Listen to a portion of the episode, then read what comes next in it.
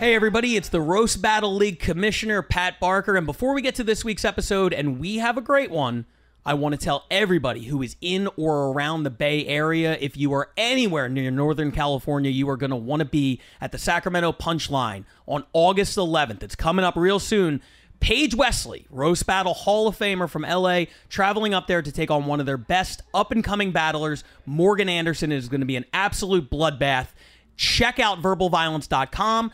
Follow us on on Instagram at Roast Battle for more details, and you're not going to want to miss this one. If you're up there, you got to check this out. Hello, everyone, and welcome back to RBL Weekly, the show where we review the highlights of the week in the Roast Battle League. I am the RBL commissioner. My name is Pat Barker, and I'm joined by a different co host this week. If you were with us last week, you saw Sarah Keller. She will be my normal co host. Uh, she was otherwise occupied this week, so who better to fill in than a legend, a Hall of Fame roast battler, uh, one of my toughest opponents, Paige Wesley. How's it Hi, going, Paige? Thank you. I killed Sarah Highlander style because there can be only one host. So what's up?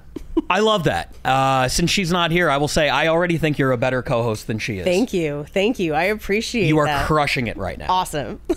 Uh, no, who better to have than somebody who's been in the trenches, who's done 30 some battles at this point? Yeah. Faced all different kinds of opponents, and we're going to be checking out footage from all over the world today. Uh, you excited? I'm super excited. I'm really excited, especially to see the international ones. It's going to be great. We have, yeah, after last week, we did not feature any international battles. This week, uh, we've got something that I think you're really going to enjoy. But first, we will start stateside.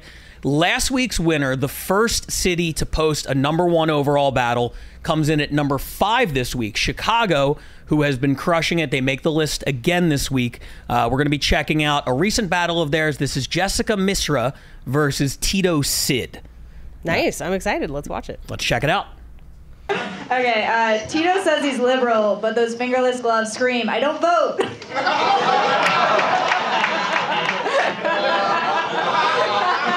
I do. y'all don't like how I vote. Fuck y'all. Tito's Instagram bio says that he's a passionate person, being human who loves traveling the world. His Instagram bio is a white woman's dating profile. he's a white woman trapped in a drug dealer's outfit.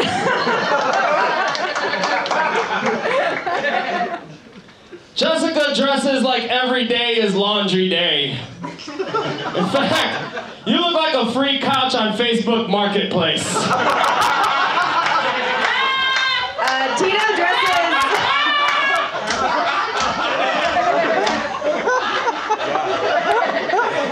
Uh, Tito dresses like an aspiring DJ.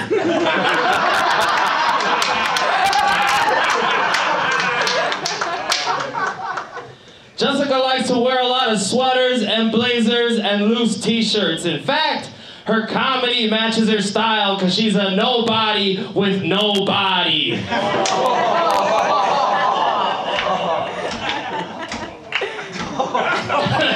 Um, uh, Tito's a lot like Tito's vodka. College girls think it's good because they don't know better. Give it up for him, everybody. Come on. Wow. So we kick off uh, the countdown this week with another heater from Chicago. Amazing. And uh, what I love about this is every week I feel like we're introduced to new people that we, we haven't seen Yeah. before, different styles. What were your thoughts on that fight? Out the gate, and, and this is a personal pet peeve. Phones on the stage. I hate it. If if you want to do if you're a roast battler and you want to do one thing to make you look amazing, don't have your phone. Like it's an instant upgrade. That said, I think Jessica really nailed something that Tito struggled with. And for Tito, it was making jokes about appearance, but also making slut jokes and having them be incongruous. So if you're going to hit the slut angle, you can't then turn around and call somebody frumpy because the implication is that they then wouldn't be laid because they look like a couch on the sidewalk. Right. So pick a lane. Whereas she stayed in that lane. He looks like a, you know, aspiring DJ. He's wearing a drug dealer's outfit. You've got a noun after his name in your phone. Bus. Bus, yeah. She like pigeonholed him so perfectly and he was a little more all over the place and you do want to be diverse in your joke writing but you have to be diverse and paint a picture of someone that the audience can get behind because then you can build on it. And if you're inconsistent, it confuses the audience a little bit, at least in my experience. I think that's true. I will say he kind of did his part as a target by Yeah. painting the picture before she even had to say anything. Yep. Like when you look up there and there's a guy with fingerless gloves on. oh my lord, why is he wearing fingerless gloves? And, uh, you know, the Big Jay Oakerson uh, influence continues I mean- to this day. Big Jay pulls it off, and he's the last person to pull off fingerless gloves Uh-huh. since racing in the 1940s. Like, no one should What about be wearing- Dice? I I don't like him Dice Dice either. Dice, sure, but he also had the jacket. Like, if you're gonna go fingerless gloves, you got to go whole hog. You can't go fingerless gloves and then Havana shirt. Like, what are you doing? Right, right, right. Let me ask you this because I agree with everything you said from Yeah. a joke writing perspective. Sure. Um, and uh, bonus points for use of the word incongruous. Oh, thank you. Uh, I did not expect to hear that on the podcast. Um, what about from a presentation standpoint in terms of likability? Because the thing that jumped out at me uh, about Tito is that he was very loud. yes. Uh, which contrasted with her delivery, where she was like way more laid back. She came across as more likable. Mm-hmm. But I think for Tito, there's something to the effect of he he's almost like a character. Yes. You come up a little bit in costume, and we see that a little bit in LA with one of our favorites, uh, Los Digits. Yes. Who very much is playing a character. I'm not sure if he's aware of it, but, Sure. but he is. So when he is a little more aggressive towards women, sometimes it's a little more palatable because you feel like, oh, that's not really him. He's kind of playing a character. He kind of walked that line, Tito did. I he walked that line. I feel like he didn't go far enough into being a character to make people accept it. I think a perfect example of this is I th- someone I think we're going to see later. I don't know if I can spoil that, uh, but Lou Miziano, Sure. who leans full into a character and will say horrifying things that just walking around in regular clothes as a regular guy, the audience would turn on you Yeah. immediately. Yeah. And you really have to kind of walk that line. And you also have to be one of the biggest tools in your arsenal roasting is knowing who you are mm-hmm. and knowing what the audience is going to think of you right off the bat. Because that gives you some insight into A, what kind of jokes people are going to tell about you, but also ways that you can challenge those jokes. Now, Jessica, Jennifer, Jessica? Jessica, yeah. Jessica, thank you. Jessica almost like un like she almost messed up her own likability at one point when she disagreed with his slut jokes. Because Yeah, yeah. that is always a like a challenge. If somebody says something about you, you've got a couple options. You can disagree with it, but you better have a joke to come back about it. Yeah, just fact checking the jokes. Fact-checking the jokes. kills kills the room. It does. It, you're almost better off yes anding a joke than fact checking it. Um, and I think in part she was noticing the incongruity of his jokes and was reacting to that. But if I would were her, I would have not addressed it. Yeah, but otherwise, look, I mean, we're, we're splitting hairs at this point. Oh, for sure. otherwise, pretty much a flawless performance from her. Fantastic. Um, Yeah. I've been, I, I said it last week, I continue to be impressed by Chicago with the joke writing. Uh, of course, last week we watched Grace Leishman, the champion over there. Um, and then today, between these two, uh, great way to kick off So uh, good. this week's countdown. And now we're going to move west. Uh, and this is going to be the debut clip for the first time from Roast Battle Bay Area, which happens uh, in right around your hometown. right You're around a Bay Area hometown. product. I'm a Bay Area native. Yeah. The Bay Area, they run in a bunch of different venues, uh, primarily out of Sacramento. This was their first event in San Francisco at Cobb's Comedy Club, and we did San, we did uh, Bay Area versus LA part two. Now, a couple months ago, they sent down some of their best from the Bay down to the Comedy Store, and they actually edged us out Oh, three to two. cleaned up That might be strong. That might be strong. I mean, They did well. sure. But we had to get revenge, so we went back up. I was actually judging this one, um, and uh, it, very fun show. But the battle we are going to highlight uh, had something that we've never seen, at least to this degree before. I know you have yet to see it. I've yet to see it. I got to proof the jokes before it happened, which peek behind the curtain. If you're roast battling regularly, you have people that you trust to like send your jokes to and be like, "Do these sound good?" And I got these jokes ahead of time, uh, and was very upset that I couldn't see the battle after reading those jokes. So I'm actually really excited to see This was uh, this was kind of magic. This is uh, LA's Toby Mirashanu, former Belly Room champion, heading up to the Bay, heading up to San Francisco to take on one of their best, Logan Farr. Let's check it out. One more time for Logan and Toby. You look like you work at an artisanal meth lab. Thank you, Britain's favorite spy on autism powers. Toby's so proud his wife is double vaxxed and boosted. That's not surprising. this is not the first time he's let three separate men stick it in her. Uh, Logan used to have a body for football, and now he has a body for foosball.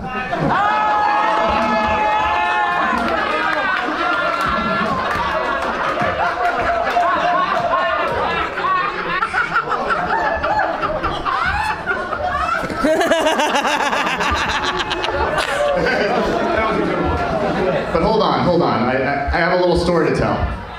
Um, Logan loves conspiracy theories, and uh, honestly, I, I've never been one for them, you know. But sometimes I think maybe I'm not open-minded enough.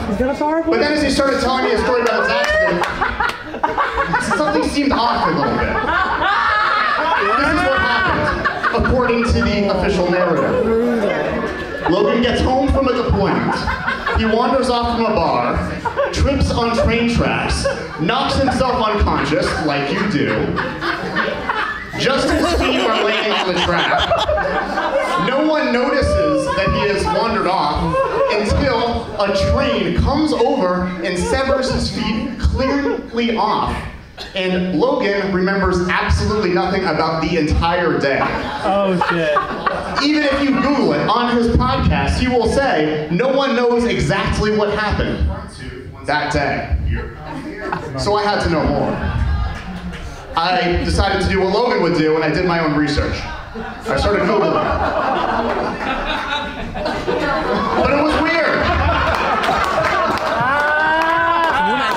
You would think that a small town having an accident like a freight train running over someone and severing the feet would make a local newspaper, but there were no results, almost as if it had been scrubbed from the internet. But that's neither here nor there.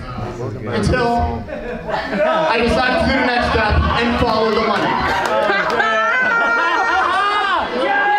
Logan is a semi-professional comedian and jiu-jitsu athlete. Not very lucrative occupations in general. Yet Logan has been able to secure sponsorships. He does seminar coaching. He takes donations. He even has it be his entire brand that he is a jiu-jitsu uh, fighter with no feet. So interesting. Okay, okay. But you know, still, I'm not jumping to any conclusions. I'm not convinced. Then I noticed something else. This is the map of where Logan's accident happened, and you'll notice that it has a direct train line to Santa Fe, New Mexico. Oh, Who lives in Santa Fe, New Mexico?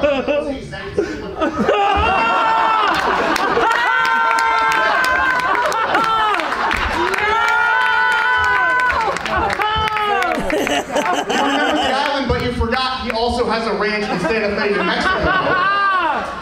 Right? And you might remember his plane, the Lolita Express. Express, weird name for a plane, logical name for a train. Express train. Oh my god. So, um, this is just a summary of what we've covered so far. Um, and maybe you're thinking, this doesn't make any sense. Is Logan really part of some perverse, fucked up sex cult? Like, is he's not even Jeffrey Epstein's type? Or is he?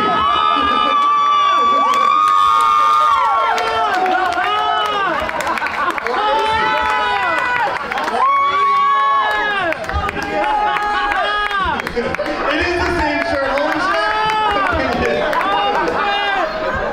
This was taken backstage earlier. Oh my god, dude. so you'll notice that if you go on his Instagram page, you can see he's an aspiring model. He does nude photos. You can see him holding his foot. You can see him taking Oh, shit. yeah. The only thing you can't see of his is, of course, his feet. His feet, the most lucrative thing that you can sell on the internet. All of the money. Oh my god! So what am I saying? Am I saying that, you know, Logan, having gotten out of the military, few career options, a dream of doing semi-pro jiu-jitsu and comedy, but no real revenue source, dreams of being a, a nude model, and he gets, he gets an offer So ridiculous. Yeah. to sever his feet and give them to a sick, fucked up billionaire. Is there a billionaire like that?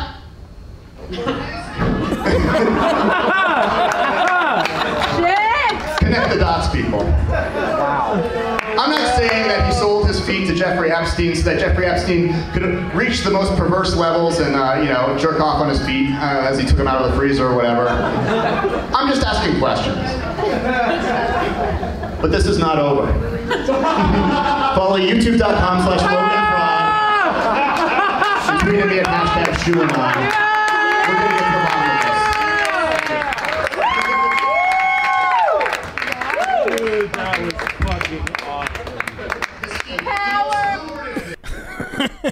Wow. Wow. Um, so you might have seen me at the end of the judging table. I was I was a couple Coronas deep, and uh, that connected with me like few jokes I've ever heard. Um, wow. I mean, uh, you know, one of the things I love about the show, we see different styles, we see different approaches. That is something, and we, we've seen things sort of in that vein before the longer joke, multiple punchlines, but maybe never quite to that degree. No, and and Toby did send me this ahead of time to be like, I'm thinking of doing a slide presentation. And if you are not familiar with Toby's work, Toby never deviates. No, never. Toby just stays in the pocket and tells jokes and is almost unbeatable that way because he's such an amazing joke writer. And for him to think about branching out in this way was very out of character and it's risky cuz like every everyone gets tired of just telling jokes and wants to do something different and everyone entertains the idea i think from time to time. Um, i'd never heard that from toby and so what i told him when he sent it to me was i understand that this could be a risk and it could go badly but i need you to do this Yeah. like Thank i've you. never seen you doing this like please do this so i was so happy to see that it actually he did it and that it went as well as it did. Shoeing on is an amazing, amazing hashtag. I also, it was perfect going against a guy who made a shocking amount of Holocaust jokes for someone who probably doesn't think it happened. So, perfect. It was the perfect time and place for that joke, which I think is the fine line you have to walk when you take a risk like that. Well, and see, that's kind of what I wanted to get into. You alluded to it a minute ago when you said something to the effect of, um, you know, it's not something he usually does, and we all entertain these thoughts. What I found as I go over the 40 battle mark is you get bored. Yeah. And boredom necessitates risks. Yes. Because you're like, if I just keep getting out there and doing this thing that I know works, Right. Um, where's the fun in that? Yeah. So after a while, you start writing for yourself. You start writing to challenge yourself. Mm-hmm. Whereas somebody like Logan, Logan strikes me as very much like like I was my first few battles, which is you're not writing with the intention of how can I challenge myself? How can I say something that I find funny? Right. How will I go into a roast and make the audience either laugh or perhaps worse, gasp? I couldn't believe that he did okay for the amount of times he called Toby autistic and then mentioned the vaccine and didn't make a vaccine autism joke. It's Real right missed there. opportunity, Real for missed sure, opportunity. yeah. Um, but I think that's the difference in the approach where you're newer and you're like, what will, what is a good roast joke? Right. And to be honest, he should have gone with like uh, Toby's wife is double vaxxed and boosted, and Toby has had like, I don't know, 17,000 vaccines, like some crazy number to emphasize the autism. But like, it's, yeah, it, I he doesn't have 30 battles under his belt. Sure. That's, that's the difference. You know, like Toby has battled almost probably more than anyone. Yeah, sure. Definitely more Yeah. than me, you know. I, I will. I will say on the car ride to the venue because we rented a van Mm-hmm. uh, or a, like an SUV, and we're heading over. And I'm in the front. Uh, I'm driving, and Toby is right next to me, and I see him running his jokes, just silently with different hand motions. And Try and look human. Right, but no, because he's running through this entire Presentation. presentation, but I didn't know that. I'm Yeah, used yeah, to yeah. Toby having these one-liners, Right. And it almost seemed like a, a guy who's new to rapping, and he's like perfecting his like rap hands. Mom's spaghetti, Yeah, yes. exactly. Like I'm gonna do this here, and then I'm gonna go over the top for this one. Right. And, and I even asked him, I was like, "What the fuck are you doing?" Yeah. Like you practicing specific hand motions for like one-liner jokes, and I had no idea what we were what we were in for. So enormous risk. Ended up paying off. Toby took the battle. Um, it's not the last we'll see of Logan Farr. He is heading back down to L.A. and hopefully, as he gets more battles under his belt, he'll he'll start to realize that the funniest possible thing you could do is write stuff that you find funny. Yeah. Not try to cater to the roast battle crowd because we, we've all been there. We've all been there. It's something that you definitely learn. There's also an element of you can take risks in a lot of different ways in a roast battle. I think one that I've been exploring recently is just wearing the craziest shit that I want to wear. I don't care if it's going to make it easier for people to tell jokes. Yep. If I'm happy in it, if I'm loving being in that moment, looking that way. Like I wore earrings to the last battle that said thick bitch. Yeah. Because I loved them. And that just made it more fun. And when I'm having fun, battles are better. And I think that's true of almost everyone. It's like when you lean into who you are and have fun with it and tell jokes that you love, it only elevates battles. You know, this is usually the part where I look for a segue into Sure. Mm-hmm. uh, introducing our next battle. You have set it up for me better than I possibly could. You want to talk about two people who are comfortable in their own skin, uh, who are owning who they are. Uh, that's what we're about to see. We're going to head down the five into LA. This is a battle from the belly room this past week.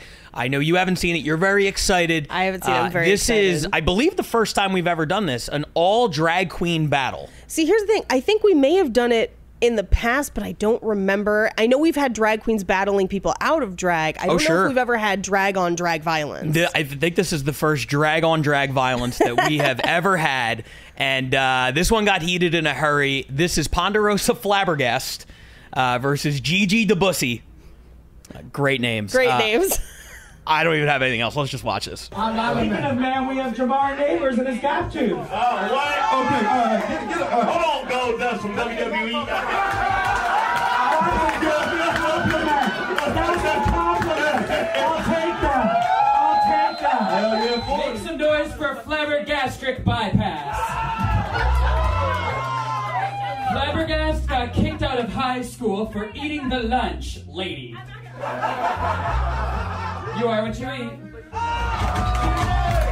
You know, I may be fat, but the only thing thinner than Gigi DeBussy's waistline is her T cell count. The th- Thank you, Jabba the slut. Bitch, why you built like an above ground pool? Gigi and I are both cross dressers. I'm a man dressed as a woman. She's Malibu's most wanted dressed as Caitlyn Jenner. Thank you, John Goodman died cramming you into that outfit. Wow. I'm mad to see another one. That was badass. I love this shit. So, Ponderosa Flabbergast, yes. Gigi DeBussy. Yes. I'm going to be very honest up front here. I am not familiar with drag culture. I believe that you are. Very. Yes. Yes, yes, yes. Take it away. Okay, so this battle is the perfect example of the ways in which drag culture and roast battle have a Venn diagram that converges in the middle and ways that they don't. Because if you go to a drag show, and specifically like a drag brunch or even a drag roast, because they do have drag roasts, you will see that it is a rowdy crowd, it's a drunk crowd, and as a performer on stage, you don't survive unless you have optimal crowd work skills. Like you have to be a crowd work beast to survive a drag race show or just drag show, not just drag race. But um, now on the flip side, a lot of people think that that's what roast battle is, but roast battle is actually a blending of writing good jokes ahead of time and having a joke writing skill set and then blending that with being in the moment and being quick enough in the moment to seize rebuttals where you can if you haven't already pre-written them. Mm-hmm. And I think that's why when we look at this battle in the beginning tackling Rich as one of the judges she gains ground because he is not ready for how fast she is going to be. But then when we get to the actual battle, the joke writing, the actual written jokes are not as dynamic as some of the crowd work jokes. Yeah. But I would say that's one of those skill sets where the longer you battle and the more you battle, you'd build that second skill and then you'd be fucking unstoppable. So it's always tricky when you see people who come to roast battle with a great crowd work skill set and it's always a question as to whether or not they're going to build out their joke writing on top of that mm-hmm. to really become a fucking powerhouse For sure, and there were glimpses of the, the, the joke writing. You look like an above ground pool is one Oh of the my funniest Lord. observations I've ever heard. That is one of the funniest things I've ever heard. However, I will say Ponderosa's, I think it's her second joke, uh, doesn't get the respect it deserves in that room. It's a very well written joke. It's a very funny joke where she says the only thing thinner than her waistline is her T cell count. Yes, yeah. Which is implying that she's HIV positive. like, but that's a room that maybe isn't as familiar and doesn't understand. Whereas if you told that at a drag roast, that would have fucking destroyed. Well, it kind of touches on a few things we've talked about before, likability Yeah. and and how vicious your jokes get. I mean, we saw it in the last battle with the Holocaust references when Gigi at that point has established herself as extraordinarily likable. So Right. when you come off with a, a vicious joke like a T cell count, maybe it doesn't hit the way it would have had had Gigi not stolen the room. Now let's talk about that Let's strategic decision first. When it comes to fucking with the judges, Yep. what is your stance? Because I've always been a guy when when I am not telling my roast jokes, I hand the microphone to the host. I get the hell out of the way. I don't like going back and forth. It hurts me more than it helps. What are your thoughts on it? it is risky. Um, and there's a couple ways you can play it where you can go after a judge the way that Gigi did.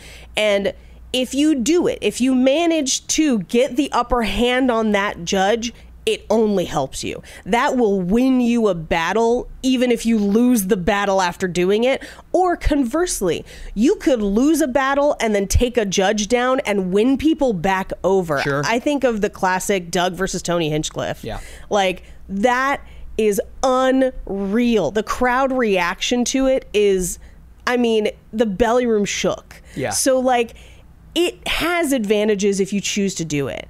Um I shy away from it often as well. Usually, what I will choose to do is yes and the judges and agree with them, even when they say mean things, because then it does boost your likability because people are like, oh, they can laugh at themselves. Um, if you have a joke that you can like shoehorn in there, you can.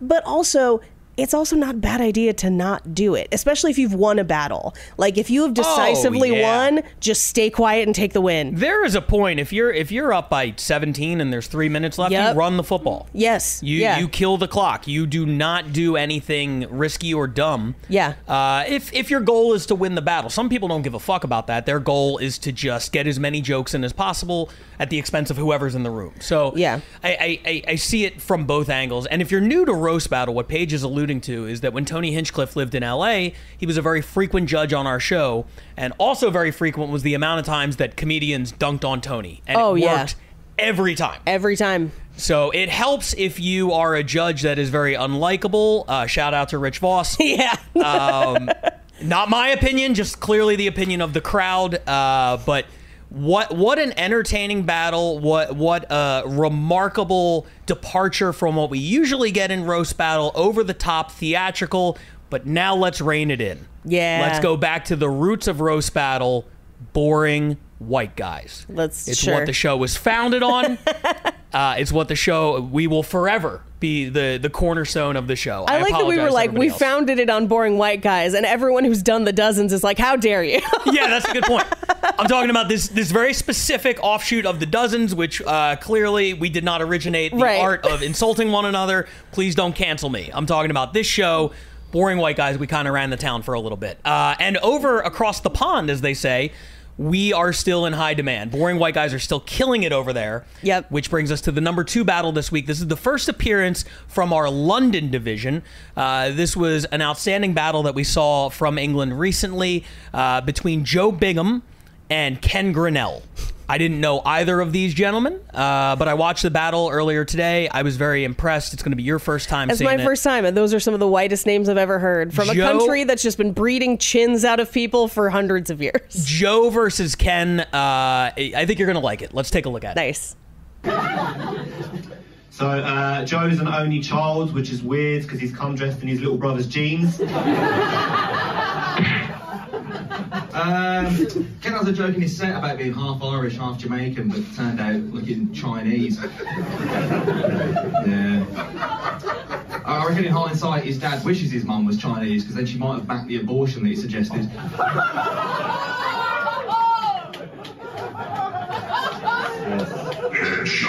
Yes, it's true. My uh, yeah, so my dad, yeah, it's true. My dad had uh, had a lot of kids, um, but he still made the effort. Whereas Joe is an only child, and his dad still left uh, when he was a kid. Also, uh, he uh, he had a partner who left him and married a woman. That's true. Uh, this roast battle is the longest anyone's been in Joe's life.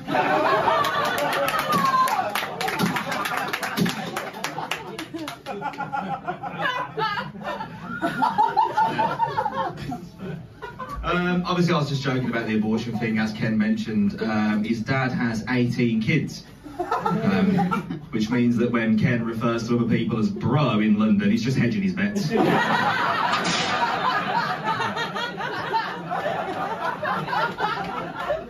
You haven't seen your dad in all these. He could have 18 kids as well. You don't know, Joe.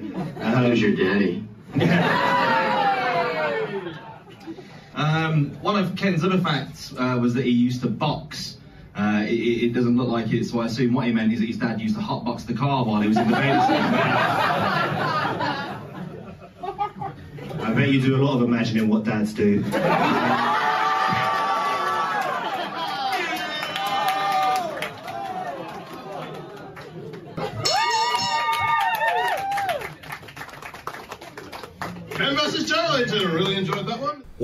Uh, vicious. Vicious. uh, Vicious in the UK. Vicious. A lot of dad talk. A Uh, lot. Well, that's what I wanted to talk to you about. Watching that battle because I I love sort of the strategy of these things, Mhm. right? Um, and I think we've all kind of been there. Certainly, you've been on the receiving end of it. Oh, where absolutely. An opponent has five jokes, and they pick one topic, one lane, and they stick there. And I have seen it work, and I have seen it not work, and Yep. that that was one of the most effective ways I've seen it done. Yes, that's one of the that's one of the ways I've seen it actually work. Another way, I don't know if you shown if you've shown this battle on this show, but uh, Ashley Johnson versus Doug Fager at Madame Siam was another one that kind of was in that same lane. But I think it's really interesting to bring this battle up because I feel like you and I were on opposite ends of this at South by Southwest this past year. That's uh, a very astute observation. Yeah. Indeed it was. Go ahead, explain. Sure. Uh, so you uh, had a battle uh, the day before mine Mm-hmm. where your opponent chose to make five jokes in a row about a miscarriage that you and, and your wife experienced. Yes, correct. Uh, and you similarly had planned a similar strategy where you had made five Asian jokes in a row, and the crowd chose one lane. They sure did, and it wasn't the one It I was not- driving in. It was not that one, um, which is always interesting because you never know where a crowd's going to be, and it's always tough Sure. when a crowd just definitively picks somebody and goes in that direction. It's bizarre. Look, I don't want to bring up my own stuff on the podcast uh, too often because Sure. we're focused on on these guys, but it is an interesting juxtaposition. In in that case, and the way I justified it to myself, because as a writer, I hold myself to a standard as well, and I'm like, you know, my opponent was uh, Vietnamese, right? And I thought it would be a funny angle. And You did would- have five different Asian jokes. if I was as ignorant, over the top ignorant as possible. Right. To the point where the first joke he's Korean. Right. And then I acknowledge he's actually Vietnamese, but I don't care. And then next joke he's Chinese. And Yeah, then and he's from Taiwan. Taiwan- yeah, yeah. I thought that that was so silly that there's no possible way that they could have taken it seriously and seen hate in my heart, but they did. There, they did. That was not a silly crowd. They thought Uh, that it was. yeah. But here's the if in a nutshell, okay, I can accept that. Yeah. This is a kind of crowd that it does not appreciate, you know, mean. Right. And they perceived what I was doing as mean. But, But but then they didn't think the miscarriage jokes he were did mean. five miscarriage jokes, and they practically carried him out on their sh- on their shoulders, The like last- Don Shula when he won the fucking Super. It was wild. The last one got a standing ovation, if I remember correctly. and I was getting li- like literally booed. Oh yes, yeah. Um, so yeah, I mean, for sure, that is a risk you run when you hit one note definitively. And with the miscarriage thing, I battled other people who have done the same thing, and Yes. it has not been as effective. Uh, yeah, Eli Sayers, I think, notably on TV, where it was considerably less effective. Yeah. Now, the very next night at South by, I went up against Dan Nolan, who told five different jokes about my tits, which made me laugh hysterically and worked for three jokes. Yeah. Like, you really run the risk of how long is the audience going to go along with you. Mm-hmm. And there is a breaking point where even if the jokes are good, you may lose them along the way because they want variety. And that's a risk you run whenever you plan a ton of jokes about one thing. In my battle experience, uh, there have been many, many people who have gone five fat jokes in a row and lost because of it. So it really depends on who your opponent is. If you think you can craft jokes like that, Sure. I think one of the most successful was Nicole Buchanan versus Greg Roquet, where she did five jokes in a row without talking about his wheelchair. But every single joke was a misdirection where you were like, she's going to mention the wheelchair. And then she didn't for five straight jokes. And it crushed, it destroyed. Now, look, when you come up with a theme like that, obviously there's there's skill involved. Uh, Yeah. All this strategy, there is skill involved. Sometimes it works, sometimes it backfires. Yeah. But sometimes there's also a little bit of luck. I want to pull it back to this battle, and I want to talk about how Ken intended to go in with nothing but father jokes. Right. And then Joe had a very funny joke about boxing and his dad hot Yes. boxing in the car, and he ended up un- unknowingly On the flip side, walking directly into the trap that Ken had laid. yes. And he Ken has done all these jokes about how you have no father, and then you do a joke involving his father. It is almost like you're on a breakaway and all the defenders fall down, and Yep. you just have the end zone in front of you. And then Ken, you saw you saw the wheels turning, and he came up with. Uh, I'll bet you spend a lot of time wondering what fathers do. Yep. Um, just chef's kiss to be in the moment. Beautiful. And, and to, to add that on to what you're already doing. Uh, just a masterclass in writing, roasting, uh, being in the moment, having those rebuttals ready to go. A very strong debut effort fra- from London here on RBL Weekly. Uh, but it's time for the number one battle. This is our second episode. Last week, Chicago took home the top spot. This week, we travel east. We head to the to the Mecca. We head to New York City. Uh, they have been putting on roast battles almost as long as we have in LA. Yeah. Uh, their their newest iteration of roast battle runs uh, biweekly at the New York Comedy Club, and the main event over this past week featured one of their most experienced battlers going up against one of LA's.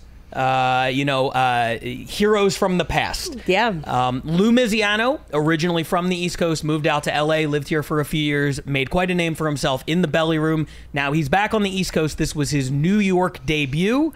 And he found out very quickly it's it's kind of a different audience than you have here in LA. Yeah, it's a different audience. I've beat Lou twice in overtime both times. Uh, and so he is a challenging, talented battler, but what works in one place doesn't always work in others. Can I just make a note that when you're talking about somebody you've beaten, you're very quick to include their name, but when you were talking about somebody who beat you, it was just an unnamed opponent. I think it was only because I had name dropped the person who beat me like four times already. fair enough, fair enough. And if you were to name drop everybody who's beaten you, we just don't have that kind we of don't have that kind of time. Uh, without further ado, let's get into the number one battle. This is from New York City. This is Dan Wicks versus Lou Miziano. Let's check it out. All right, so uh, Lou dropped out of Penn State because he was disgusted by Jerry Sandusky getting fired. Dan has Tourette's and loves Nirvana, which is why I call him Blurt Cobain. yeah, I have Tourette's, but usually when Lou's battling a shaking person, he's shoving a woman in his trunk. Dan, you nerdy fucking nobody. Dan looks like he's apologized to an anime girl body pillow for raising his voice. All right, I'm gonna need you guys to laugh a little harder for Lou because if I beat him by too much, his dad's gonna buy the club and shut it down.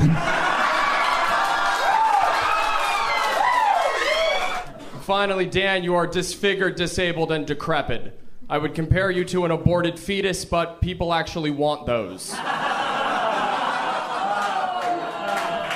Lou goes on a crazy amount of Tinder dates. Yes. He only swipes left when slitting her throat.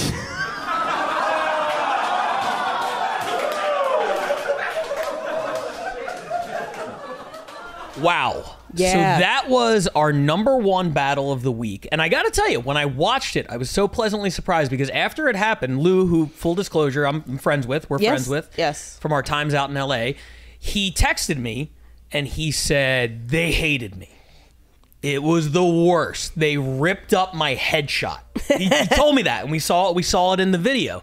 And then I, I, I, I asked him. I said, "Did they boo you? Was it silence?" And he said it was everything. And it just goes to show sometimes when you're in the moment, you create this Yeah. scenario in your head. And I've done it where you're like, "It's awful," and then you go back and you watch it. And I watched today. I'm like, "This is great." Yeah. He did great. Did they care for the antics? They did not. They did not. And and I mean, it, it all depends on the battle. Like if you look at like Toby's battle earlier in the show, that's full antics, and it's not what Toby normally does, but it definitely worked. And it's banking on that risk and seeing that it's the right antics for the show. Yeah. And I think you know those are antics that Lou used to do in LA all the time. And I think some of the reason why they worked in LA so well is they kind of parody some of the douchebags in LA. Sure. And I think that lends itself to that belly room feel a little bit. And he's playing the heel, and people know him for that. But in New York, they don't know him for that.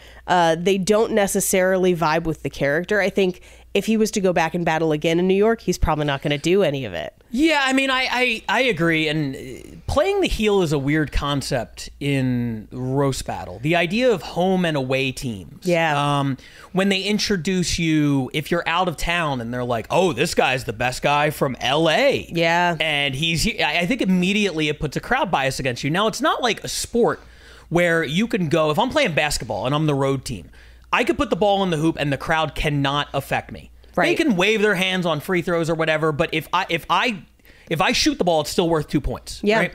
If you are in a sport where it is determined by audience reaction, having the crowd turn on you can be a death knell. And that's Yeah. why when I asked Lou, because they do a ton of jokes in New York, I, I said, Did you have to sit in it the whole time? And he said, Yeah. And then I watched the battle and I realized that he dug himself a hole, but his joke writing is strong enough It dug him back out. that he was able to get out of the hole. Yeah. And in his mind, he was still in it the entire time, but that was a sensational battle. They both had a lot of big hits across the board. Yeah, and and I do think that home team advantage is really interesting to talk about with roast battle because if you are like I have I've had the privilege to travel a lot with roast battle and it's hit or miss and it's because you know people want to root for their home person. So like if somebody announces that like this is our guy versus some asshole from out of town there's going to be a bias and in some of those cases you have to be phenomenal to overcome it. Yeah. and I think to Lou's credit, he does dig himself out of that hole. That Make a Wish Foundation joke, Oh, incredible. unparalleled. That's so fucking funny. And I think in this case, the the length of the battle, the amount of jokes they had to do, because I think it was thirteen total. Yeah, we, we've edited it down. What you guys Yeah. just saw was was definitely edited down. it Um, hurts both of them. Sure. In a way, because it hurts Dan a little bit in that second round of jokes.